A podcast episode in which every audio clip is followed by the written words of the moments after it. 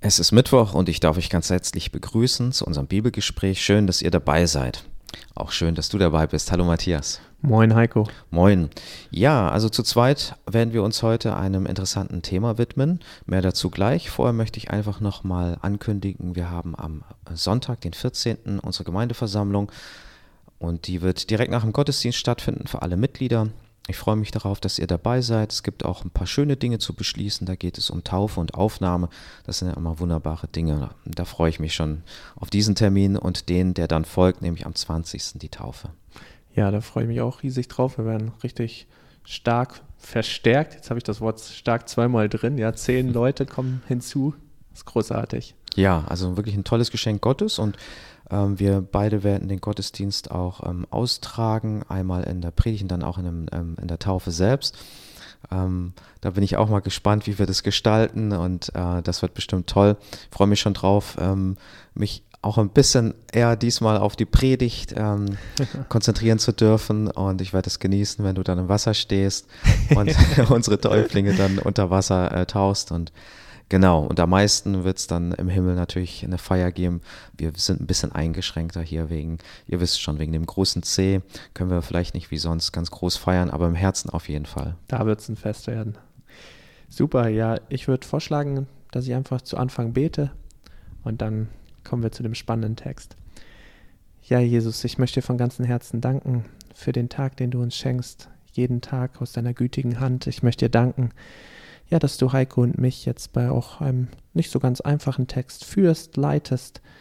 Möchte wirklich bitten, dass du uns Weisheit schenkst, Herr, dass wir mit deiner Hilfe den Text auslegen können. Und ja, wir möchten dir danken, dass wir aus jedem Text etwas lernen können, weil ja, jeder Text von deinem Heiligen Geist inspiriert ist. Und wir möchten einfach wirklich bitten, dass du mit deinem Heiligen Geist mächtig wirkst und unsere Herzen anrührst. Das bete ich in Jesu Namen. Amen. Amen. Ja, heute setzen wir ein im vierten Kapitel der Genesis, 1. Mose, Kapitel 4. Und überschrieben ist es zumindest in meiner Lutherbibel mit Keins Brudermord. Du hast die Elberfelder? Ja, da hält sich ein bisschen neutraler am Anfang. Kein und Abel. Kein und Abel, aber man weiß schon, um was es geht. Ja. Ehrlich gesagt ist das äh, die Passage, die meine Söhne gar nicht gerne sehen. Also besonders Joscha reagiert da ganz empfindlich, auch in der Kinderbibel. Mhm. Da, da guckt er immer weg, wenn, wenn man da durchblättert. Verständlich. Also ich habe auch manche Bibelverfilmungen gesehen und ich fand das mit immer die grausamste Stelle. Kain und Abel. Also ja. was, was man kaum ertragen kann, ja. Ja, und wir werden uns jetzt diese herausfordernde Begebenheit in Etappen anschauen. Ich lese einfach mal die ersten zwei Verse und dann ähm, gehen wir immer Stück für Stück vorwärts. Und Adam erkannte sein Weib Eva, und sie ward schwanger und gebar den Kain und sprach, ich habe einen Mann gewonnen mit Hilfe des Herrn. Danach gebar sie Abel, sein Bruder, und Abel wurde ein Schäfer, Kain aber wurde ein Ackermann. Mhm. Ja, spannend. Also jetzt leben ja also Eva und Adam nicht mehr im Garten Eden und ja, sie sind vertrieben aus diesem wunderschönen Garten und das erste, was wir lesen, ist, dass Adam seine Frau Eva erkannt hat. Also das ist ein alttestamentliches Wort, was eigentlich immer mit ja, Geschlechtsverkehr gleichzusetzen ist. Und ja, und daraus oder daraufhin wird sie schwanger und gebiert den Kain. Und wir wissen jetzt nicht, äh, wie viele Jahre dazwischen liegen. Auf jeden Fall ähm, auf ein bisschen später gebiert sie nochmal einen Sohn und nennt ihn Abel. Mhm. Genau, und die beiden Namen haben auch ähm, interessante Bedeutungen. Kain heißt ja auch, sie begründet es ähm, mit, mit etwas gewinnen oder etwas erhalten, etwas bekommen. Und ähm, Abel ist, ist sehr interessant. Ähm, das heißt ja sowas wie, wie Atem, wie Hauch. Das deutet schon so ein bisschen was Vergängliches an, etwas sehr Schnelles. Ja, man könnte es auch mit Nichtigkeit übersetzen. Ja. Und ja, das hat sie sicher jetzt nicht irgendwie prophetisch gemacht, ne? aber ähm, gerade bei Abel wird man ja sehen auch, dass sein Leben jetzt hier auf der Erde nicht lange weilte oder währte. Mhm. Also grundsätzlich ist es auch so ähm, im Alten Testament, äh, die Namensgebungen, die haben oft was dann auch mit, mit der Geschichte zu tun oder mhm. was diese Person ausmacht. Es ist immer ganz interessant auch mal zu gucken, was ist die Bedeutung eigentlich dieser Person. Ja, glaubst du, dass es dann oft so ist, dass ähm, der Name auch die Menschen inspiriert hat? Oder ich meine, die Namensgebung ist ja normalerweise am Anfang des Lebens. Ne? So ist es. Ja, das ich, ich weiß es nicht. Ist schwer zu sagen. Vielleicht sowohl als auch. Ja, mhm. Also vielleicht äh, wird da manches deutlich, was ähm, was den Eltern vielleicht auch aufs Herz gelegt worden ist. Wir denken ja manchmal, wir entscheiden alles frei und alle Gedanken und alle ähm, Gedankenblitze und Eingebungen kommen aus uns selbst heraus. Vielleicht ist dem ja auch nicht so. Ähm, ich glaube aber, dass es sich lohnt, ähm, einfach immer zu schauen, was ist, was, was bedeutet der Name. Und ich finde es erstaunlich oft, dass er etwas dann auch mit, mit der Lebensgeschichte zu tun hat. Manchmal auch vielleicht, indem der Name dem Schicksal auch komplett widerspricht. Mhm. Und da steckt aber auch dann ganz viel Weisheit drin. Ja, auf jeden Fall. Was hier auch spannend ist, ne?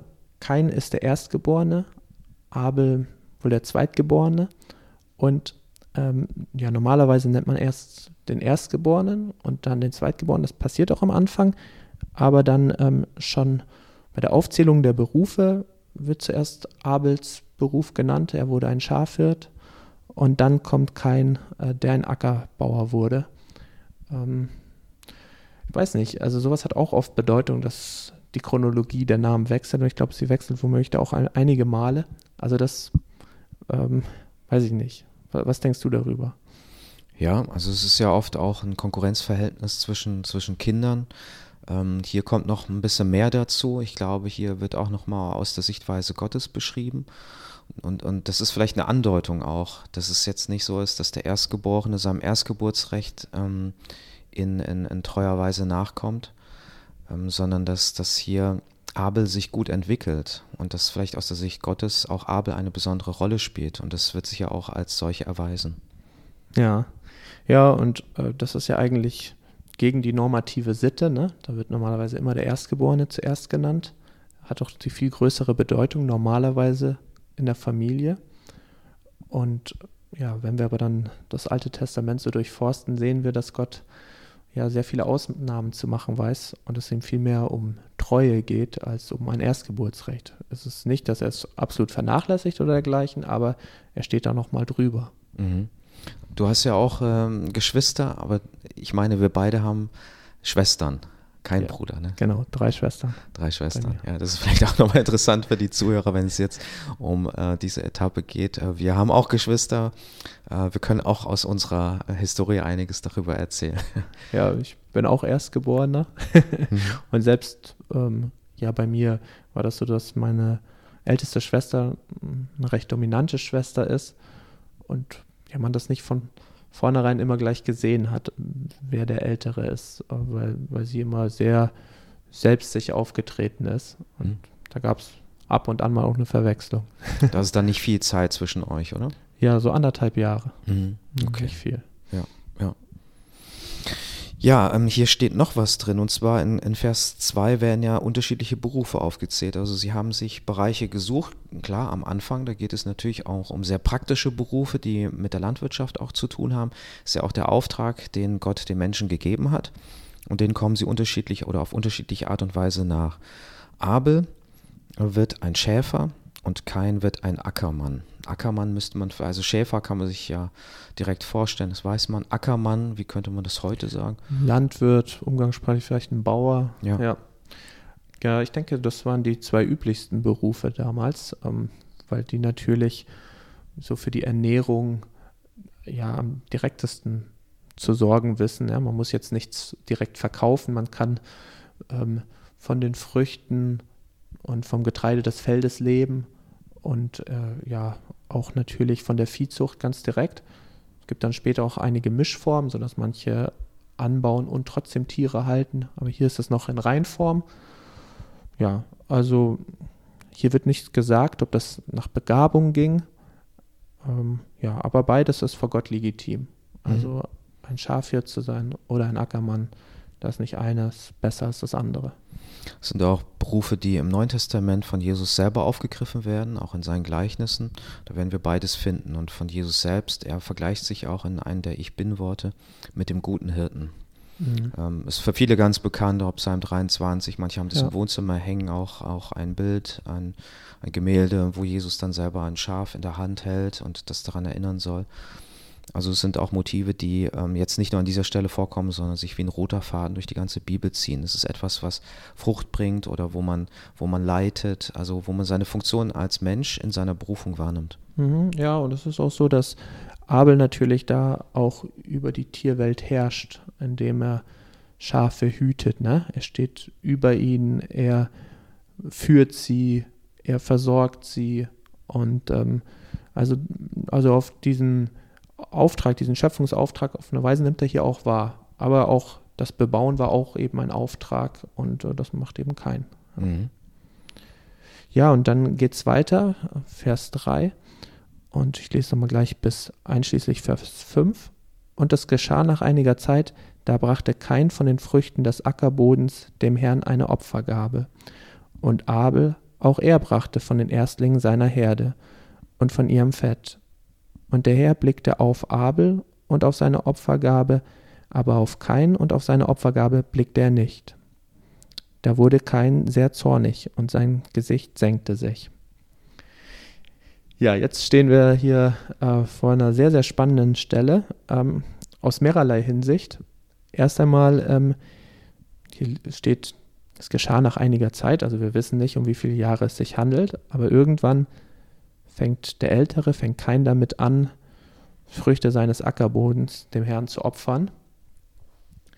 Wir wissen bis dato gar nicht, ähm, dass das irgendwie von Gott gefordert oder erbeten wurde, ne?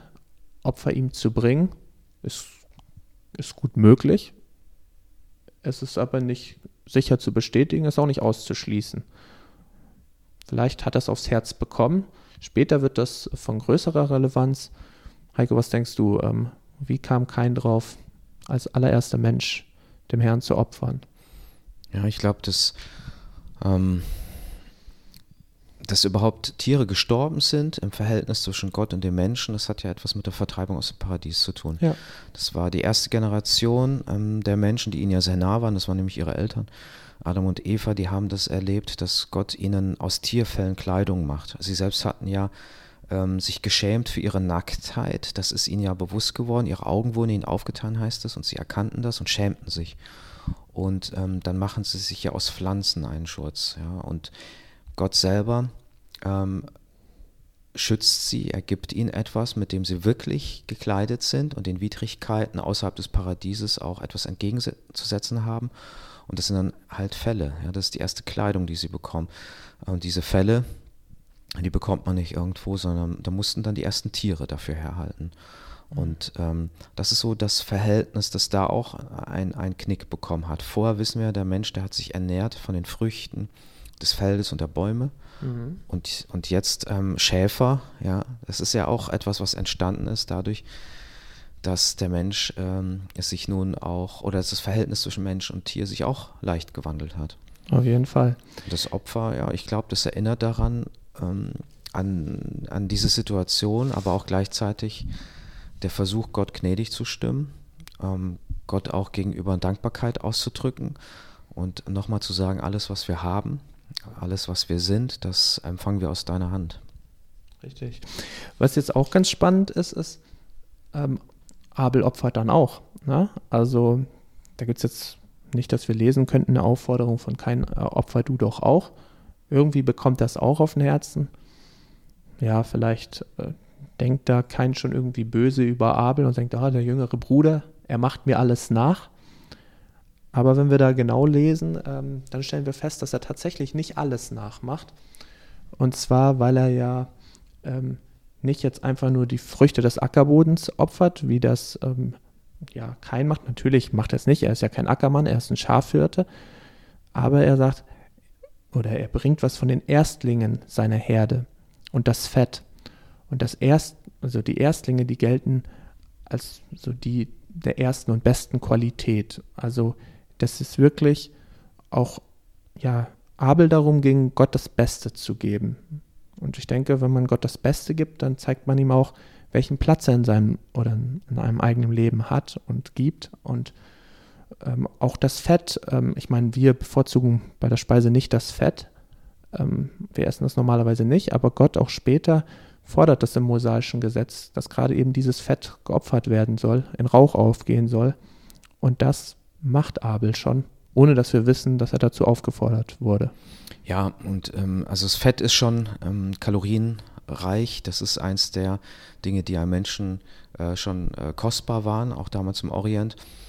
Ähm, und Gott fordert das für sich ein. Also ähm, und Erstling, das hat was mit der Qualität zu tun, würde ich auf jeden Fall auch so das sagen. Hat noch einen zweiten Aspekt, den nennst du uns jetzt. Ja, ja ich weiß nicht, ob du den, äh, ob du vielleicht noch einen anderen hast. ja. Aber ähm, mir ist dabei äh, auch gekommen, nicht von dem Überfluss zu geben. Richtig, ja? ja. Also Jesus sagt das ja auch zu seinen Jüngern, ich, ich, Markus 12 kann das sein, ähm, also wo sie im Tempel sitzen und ähm, dann sehen sie die arme Witwe vorbeilaufen und ähm, das sind ja ganz viele Menschen, die, die ganz viel Reichtum einwerfen und, und spenden und die werden auch groß gefeiert. Es wird ausposaunt im wahrsten Sinne Mhm. des Wortes. Es steht so eine Kapelle und wenn viel eingeworfen wird, dann posaunen die das aus und alle gucken, wer war das jetzt?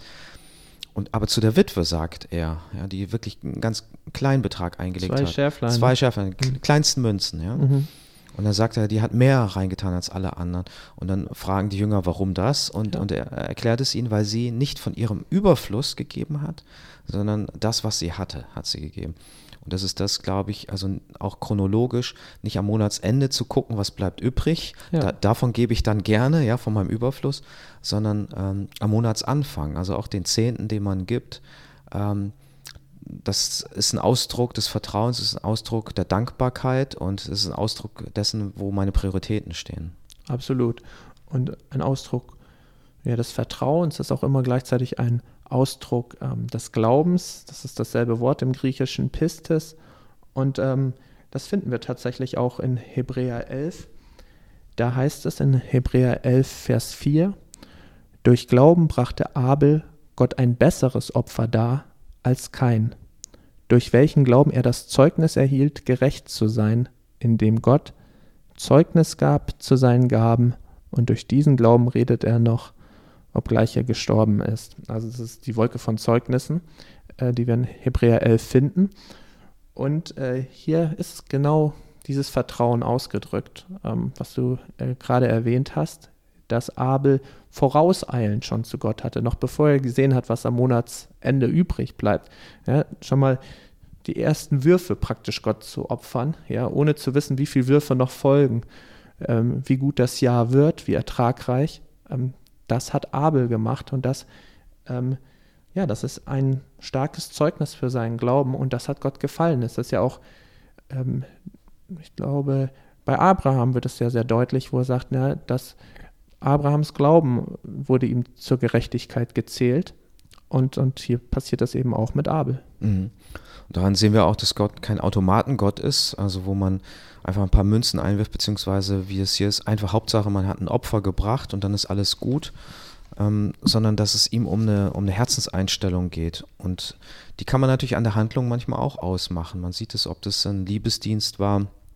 Im Exodus wird nochmal ähm, gesagt, dass es nicht nur für, ähm, für die Erstlinge einer Herde gilt, sondern auch für das, was ein, ein Ackermann, ja, ein Landwirt, auch zu bieten hat, dass es die Erstlinge sein sollen. Das wird im Exodus gesagt. Okay. Und, und hier in, in Kapitel 4 wird über kein wenig gesagt, über, seine, über, über sein Opfer, aber dass wir sehen, dass es bei Abel extra nochmal betont wird, dass er das Erste gab, das lässt darauf schließen, dass es bei Kain eben nicht der Fall war. Mhm. Also da wird praktisch ein Kontrast aufgezeigt. Ja.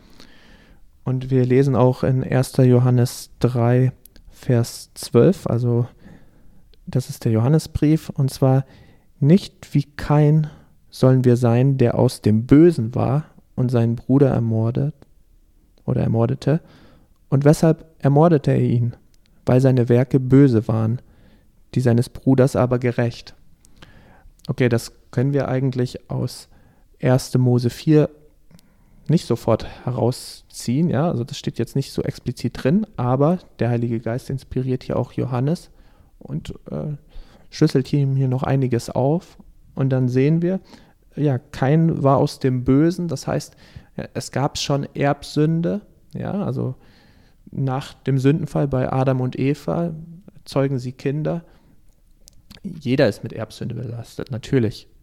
Kein wie auch Abel, aber kein, er verfolgt das Böse, er geht mit dem Bösen.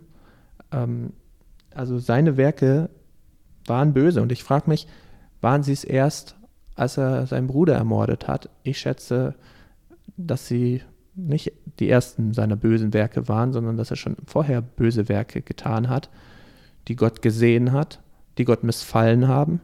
Er hat auch Gott nicht so vertraut, wie ähm, das Abel hat. Er hat ihm womöglich misstraut oder stand ihm womöglich auch wirklich sehr rebellisch gegenüber. Später sehe ich das sogar bestätigt. Und deshalb hat Gott keins Abel, keins Opfer nicht angenommen, Abels aber schon. Ja, ich glaube auch, dass man die Herzenseinstellung von Kain ähm, schon auch hier sieht, auch in dem Text äh, wird es bestätigt. Äh, in, in, Vers 5, da ergrimmte Kain sehr und senkte finster seinen Blick. Und das geschieht ja darauf, dass ähm, sein Opfer eben nicht gnädig angenommen wird, aber das ähm, Opfer von Abel schon. Kain wird ja an dieser Stelle auch nicht bestraft, in keiner Weise, aber Gott sieht das Herz an und sagt, nee, ähm, so nicht. Nur das Äußere zählt nicht vor mir, sondern mhm. deine, deine Herzenseinstellung ist mir wichtig. Und das sieht er bei Abel und ähm, seine Gnade gilt Abel. Ähm, er segnet ihn, könnte man sagen, dafür. Und, ähm, und das Interessante ist, darauf kann man ja auch unterschiedlich reagieren. Man kann sich selber hinterfragen, wenn man sieht, warum bei ihm, bei mir nicht. Mhm. Also überlegt, was habe ich anders gemacht? Und dass, dass man dann darauf schließt, stimmt, meine Herzenshaltung war nicht astrein. Ich habe äh, ja von meinem Überfluss gegeben oder ich habe es so nebenher gemacht, es war nicht meine Priorität. Und dass man dann sieht, und bei Abel war es anders, ich kann davon lernen.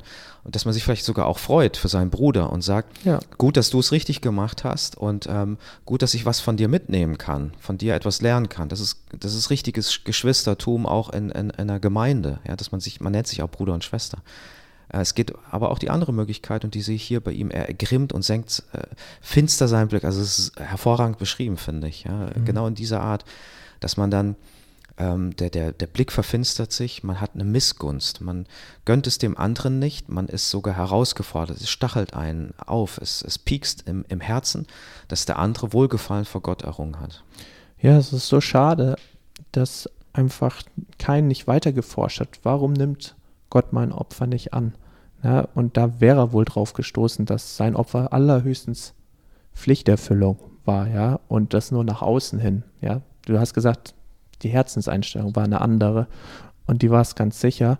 Und das drückt sich auch in dem Opfer aus, in der Auswahl des Opfers. Ne? Erstlinge äh, der Tiere, der Schafe, die gibt Abel und, und eben kein nicht. Und ich denke, da wäre auch schon eine Möglichkeit gewesen, umzukehren, wenn man sieht, oh, Gott nimmt mein Opfer nicht an. Irgendwas stimmt und passt hier nicht. Irgendwas, was ich im Herzen trage, was ich tue, ist vor Gott nicht recht.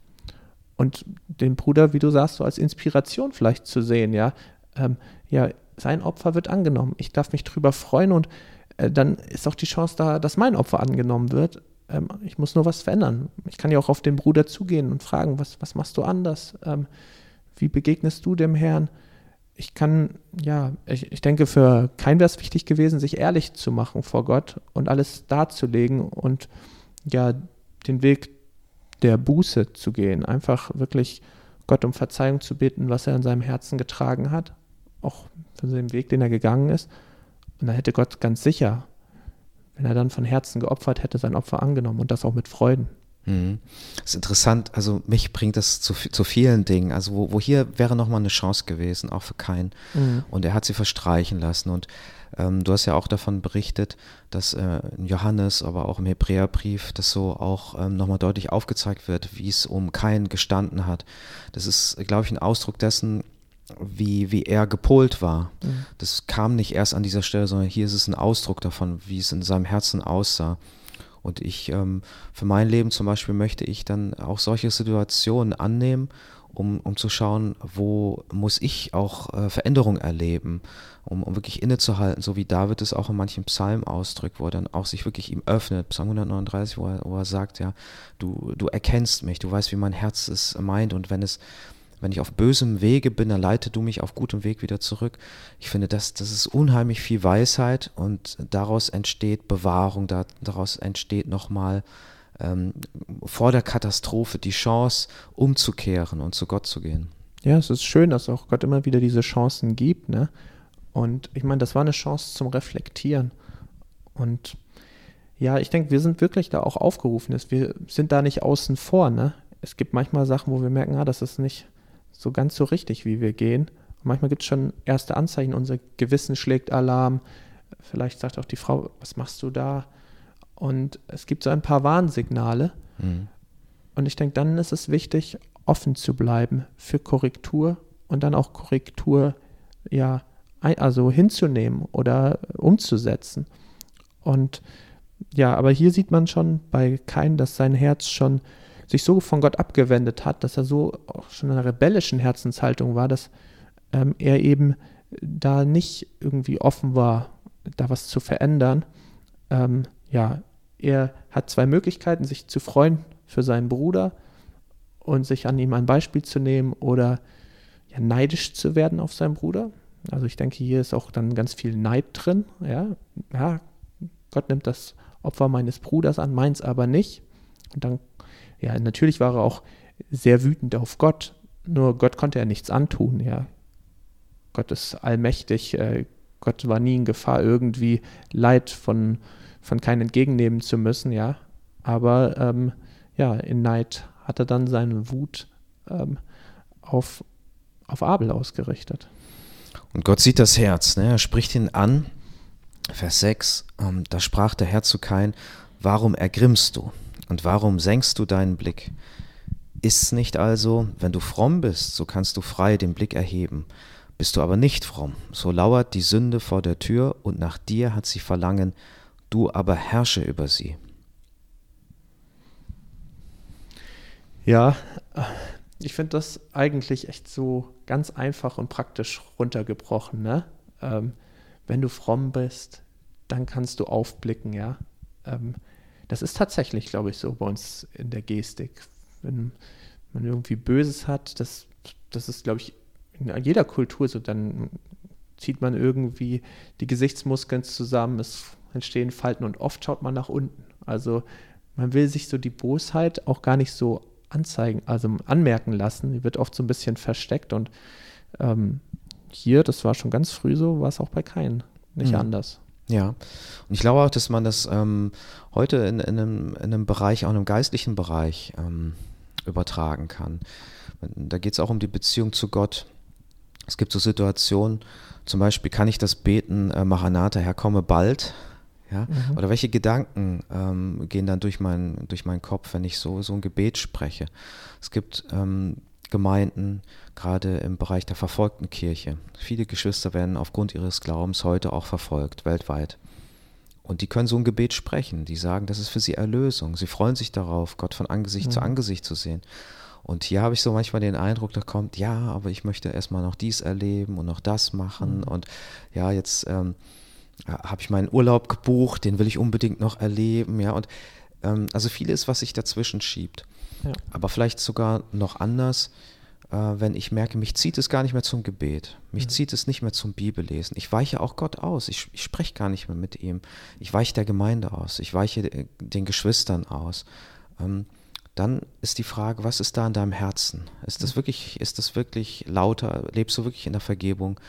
Ähm, hast du wirklich eine Freude, mit Gott Zeit zu verbringen? Hm, bei uns, bei den jungen Vätern in Christus, ja, Väter in Christus, da sind ähm, viele Väter drin, die ihre Rolle lernen wollen aus der Schrift, mitnehmen, ja. was sagt Gott ihnen, was sagt er uns. Ähm, da merke ich, wie die sich schon freuen, wie wir in der Gruppe schon Tage mhm. vorher sagen, wir freuen uns darauf, dass wir uns da treffen können und haben viel zu berichten und zu erzählen. Aber was ist, wenn da mal ein Streit ist, ja, zwischen zweien? Da kommt man sofort ins Überlegen, ja, ach, ich freue mich gar nicht, den zu sehen und so. Das ist jetzt eine theoretische Annahme, ja, aber ja. weiß, was ich damit meine. Wie schnell kann sich dann was dazwischen schieben, was hier Ausdruck findet, ähm, dass man, dass die Sünde vor der Tür ist und, und sie hat Verlangen nach mir. Ja, mhm. ja das ist schon spannend, weil erstmal, na, Gott beobachtet uns, er sieht uns in jeder Situation. Ne? Wir müssen ihm nichts irgendwie erklären, er weiß es schon. Und selbst wenn wir uns ganz besonders fromm geben, auch in der Gemeinde und zum Gottesdienst kommen und ähm, ja, so tun, als wenn alles in Ordnung wäre. Gott sieht unser Herz, wie du es gesagt hast. Er ist der Herzenskenner. Ne? Also er war gar nicht angewiesen darauf, ähm, dass kein nach unten blickt, grimmig und zornig. Er hat das so und so gesehen, ja, was sich in keins Herzen abgespielt hat. Und ich finde es auch hier wieder ein Zeichen seiner Güte, dass er auch nochmal kein warnt vor der Tat, ganz eindeutig warnt. Gott warnt ihn direkt. Und er erklärt ihm das sogar, wie du es gerade vorgelesen hast. Ähm, ja, wenn du aber nicht recht tust, lagert oder lauert die Sünde vor der Tür. Also, wenn du bewusst, also wenn du Sachen falsch machst, dann ähm, lauert die Sünde vor der Tür, so wie, wie ein Löwe, der angekauert, sich also lauernd auf, auf, auf Beute wartet, ja, so, so lauert die Sünde, ja. Sie will mit einem Sprung dich übermannen, überwältigen, weil sie ähm, ja nach dem Menschen Verlangen hat oder der Böse hat das Verlangen, den Menschen ja zu zerstören. Und ähm, ja, und da warnt Gott kein so eindeutig und sagt ihm, dass ähm, die Sünde zwar nach ihm Verlangen hat, aber er über die Sünde herrschen soll. Also er soll ähm, oder über dieses Verlangen soll er herrschen. Er soll sich selbst im Griff haben, Selbstdisziplin. Er soll ähm, das, was ihm ja, eine Verlockung ist, soll er verneinen, ja, soll er vor Gott bringen und sagen, damit will ich nichts zu tun haben, ja. Aber er ist aufgefordert, da aktiv zu werden und nicht irgendwie abzuwarten, bis ähm, das Verlangen ihn da übermannt oder mhm. ja, er auf einmal in eine Situation kommt, die er nicht mehr zu beherrschen weiß. Das ist ja sehr praktisch. Das ist ja mhm. überhaupt nicht äh, fern oder theoretisch. Ja. Ähm, jetzt müsste man natürlich gucken, wenn du fromm bist. Ich glaube, bei dir steht es auch so mit fromm, oder? Bei mir steht, wenn du aber nicht recht tust. Mhm, okay. Also ich, ich glaube, dass es, ähm, dass es eine gute Erklärung ist, zu sagen, dass es dann nicht geht, sündlos sein oder schuldlos sein oder, oder ähm, total über allen Angriffen erhaben zu sein, sondern mhm. dass es darum geht, dass man Gott im Fokus hat, dass man ja. auf ihn schaut und dass man, äh, dass man sich wirklich ähm, darauf einlässt, es ihm recht machen zu wollen, Gott recht machen zu wollen. Dann wird es immer noch schwer genug. Ähm, die Schrift sagt auch, wir sind Sünder bis zu unserem letzten Lebenstag. Mhm. Aber was, was hier gesagt wird, ist ja, ähm, wenn, wenn wir einen anderen Weg gehen, wenn wir nicht auf Gott schauen, sondern den Blick woanders hinrichten, ja, zu Boden, auf uns selbst, auf unsere eigenen Füße schauen, ähm, dann ist es so, dass, dass die Sünde des, die wird hier beschrieben wie ein Tier, die lauert drauf und die, die wartet auf so einen Moment. Und das ist ganz komisch. Wir denken immer an Zufälle, aber es ist kein Zufall. In so einem Moment, wo wir auch geistlich uns von, von Gott ein Stück weit entfernen, vielleicht falsche Kompromisse eingehen, ja. da wird es nicht besser. Es wird nicht besser, sondern es wird schlimmer. Es gewinnt an, an, an Geschwindigkeit. Wir fangen damit an, dass wir komische Zweifel bei uns zulassen. Sollte Gott gesagt haben. Mhm. Und ähm, dass wir uns plötzlich anderer Theologie öffnen, in welcher Hinsicht auch immer. Und dann, dann nimmt es immer mehr unser Herz gefangen es gewinnt an Geschwindigkeit und dann kommen plötzlich Versuchungen und dann, also bevor wir erkennen, worum es geht, merken wir, wir sind ganz weit weggekommen von Gott. Wir, wir haben gar keine Gemeinschaft mehr mit anderen Geschwistern, wir beten nicht mehr, wir lesen nicht mehr die Bibel, wir finden das alles einfach äh, vielleicht sogar ein Stückchen lächerlich oder schwach oder denken, wir haben uns besser aufgestellt, wir haben uns breiter aufgestellt als jemals zuvor. Wir leben in einer neuen Freiheit, aber in Wirklichkeit sind wir einfach weggekommen von Gott. Ja, und das ist Schlüssel. Nah sein bei Gott, um solchen Versuchungen widerstehen zu können. Und ja, ob mit Geschwistern oder alleine, ähm, ist es immens wichtig, weil, wie du sagst, wenn man auf sich schaut, auf seine Füße schaut, dann ähm, verpasst man auch noch manche Warnsignale, die ein Gott nochmal gegeben hätte, wenn man sich auf ihn ausgerichtet hätte, wenn man mit ihm im Austausch, im Gespräch wäre. Und man sieht und merkt hier auch, auch genau bei dieser Passage, ähm, Gott spricht nur zu Kain. Kain antwortet gar nicht. Ja? Mhm. Er, mhm. er will gar keinen Austausch, er will gar kein Gespräch. Es ist eine Warnung, die unbeantwortet bleibt. Also zumindest im Verbalen. Also er entgegnet nicht, ähm, ja, ich habe so meine Schwierigkeiten, Gott hilf mir bitte oder ich, ja, ich spüre selbst, dass irgendwie mich so eine finstere Macht überkommt oder mein Herz schwer wird. Nichts davon. Es warnt ihn nur Gott und kein antwortet nicht. Er redet nicht mit Gott. Und da sehe ich schon auch Verstockung und Rebellion in, in Keins Herzen. Und das sieht man natürlich dann noch ganz besonders deutlich in Vers 8, wo er dann gleich auch zur Tat schreitet. Und da heißt es ja, und kein sprach zu seinem Bruder Abel Und das geschah, als sie auf dem Felde waren, da erhob sich kein gegen seinen Bruder Abel und erschlug ihn. Ähm, ich finde das ein sehr, sehr grausamer Vers. Also es scheint so, als wenn kein Abel rauslockt aufs Feld und der folgt ihm nichts ahnend. Und ich meine, ein Mord hat es bis dato gar nicht gegeben. Ja, das ist der erste Mord. Ähm, aber irgendwie, na, der gefallene Mensch wusste schon Böses zu tun und äh, wusste wohl auch schon einen Mord zu planen. Also das wirkt mir auch nicht wie so ganz beiläufig oder zufällig, sondern da hat sich kein schon seine Gedanken gemacht, ne? in seinem Zorn, in seinem äh, Blick auf die Erde, da hat er schon Böses ersonnen und, und dann lockt er ihn so mit, mit einem für Abel eigentlich unverfänglichen Angebot, mal so zusammen spazieren zu gehen. Und dann fällt er über ihn her. Ja. Also ich weiß nicht, was so die Bedeutung ist, ob es spazieren ging oder, oder ob er ihn um Hilfe gebeten hat, ja, auf seinem mhm. Feld, ne, dass, dass er ihm hilft. Das ja. wäre noch verfänglicher, ja. ja, dass sein Bruder ihm helfen will. Auf jeden Fall lässt er sich darauf ein und geht mit ihm.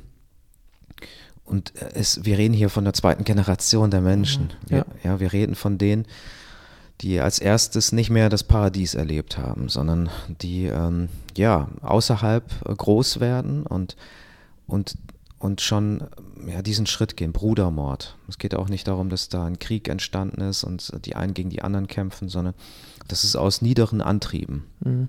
Und das ist dann gleich so ein Kapitalverbrechen. Also kann mir kaum was Schrecklicheres vorstellen als ein Brudermord. Ne? Also man hat dieselben Eltern, man ist zusammen groß geworden, man kennt sich in- und auswendig.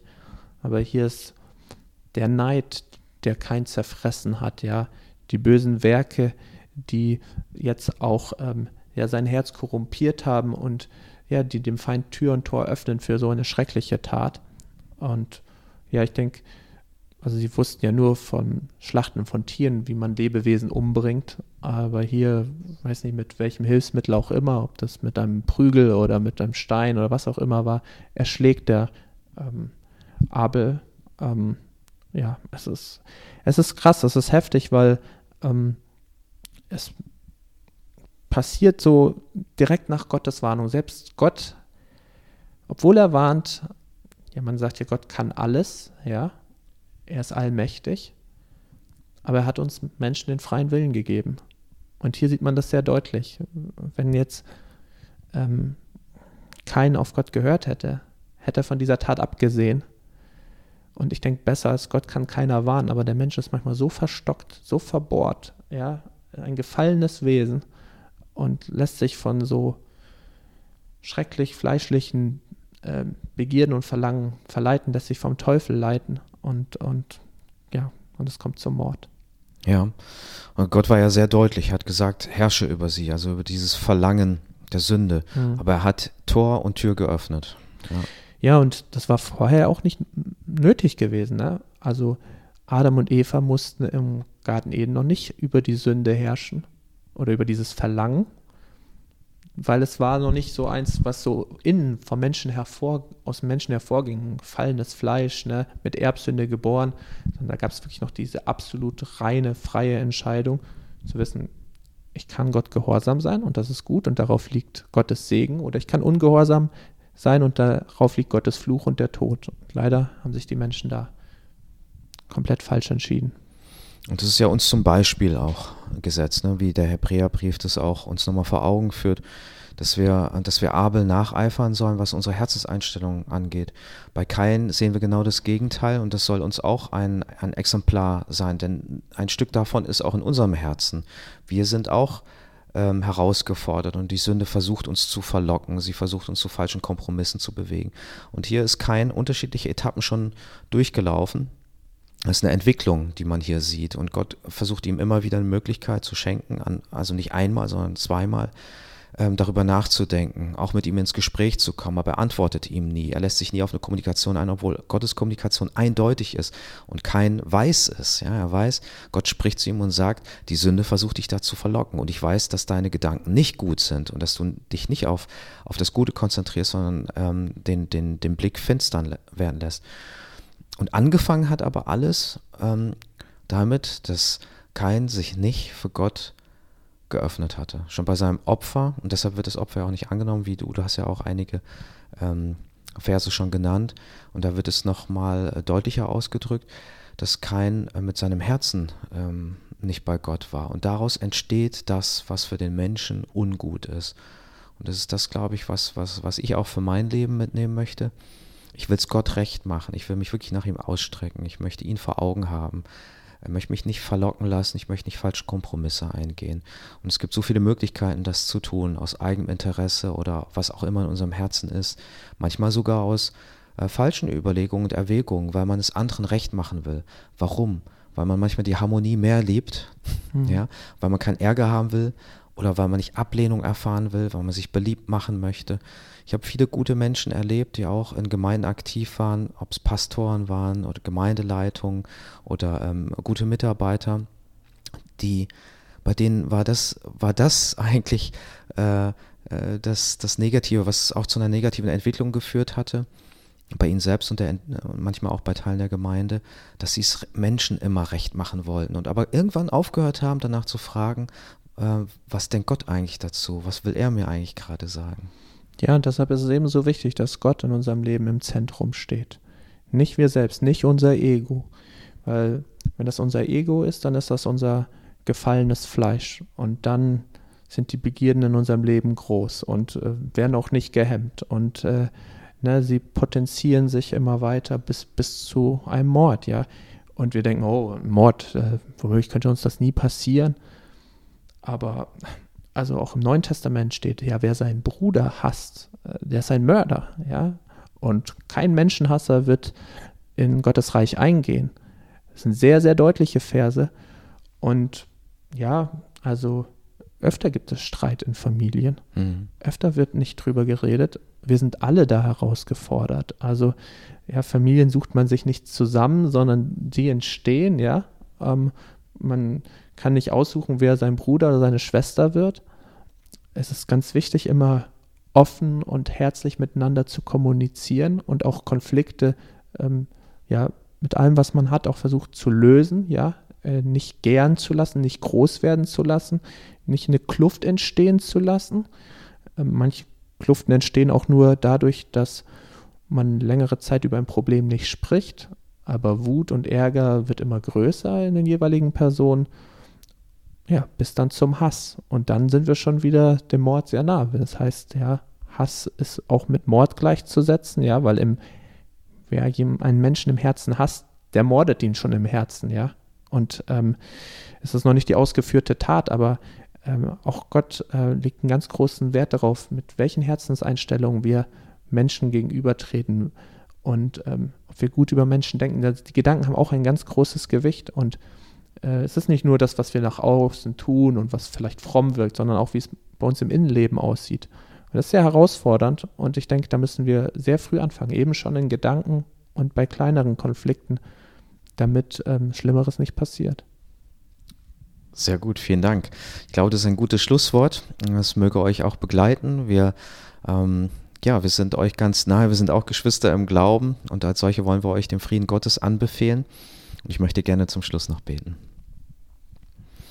Himmlischer Vater, wir danken dir, dass du uns durch dein Wort immer wieder ansprichst. Herr, du weißt ja, was in uns vorgeht, manchmal viel besser, als wir es selber ergründen könnten. Und darum wollen wir dich befragen. Wir wollen uns ausrichten nach dir und wir wollen schauen, dass wir es dir recht machen, Herr. Wir können es ja gar nicht allen recht machen, aber Herr, wir wollen es dir recht machen, weil wir dann wissen, dass du wirklich alles in, in Überblick behältst, dass du dann weißt, dass gute Dinge entstehen. Nicht nur in der Beziehung zu dir, sondern auch in der Beziehung zu unseren Mitmenschen und in der Beziehung zu uns selbst. Herr, danke, dass wir daraus lernen dürfen, auch wenn es so grausam ist, was wir heute gelesen haben über diesen Brudermord. Herr, du weißt ja, dass wir selber auch immer wieder zu kämpfen haben mit bestimmten Situationen, mit bestimmten Gedanken, mit bestimmten Emotionen, Herausforderungen in unserem Alltag, Herausforderungen ja tief in unserem Herzen. Und wir können es nicht alleine, wir brauchen dich. Und darum bitte ich dich, dass du uns segnest, auch jetzt bei jedem Zuhörer, jeder Zuhörerin dabei bist, den Tag durchdringst, das Herz durchdringst und dass du selber zu uns sprichst. In Jesu Namen. Amen. Amen.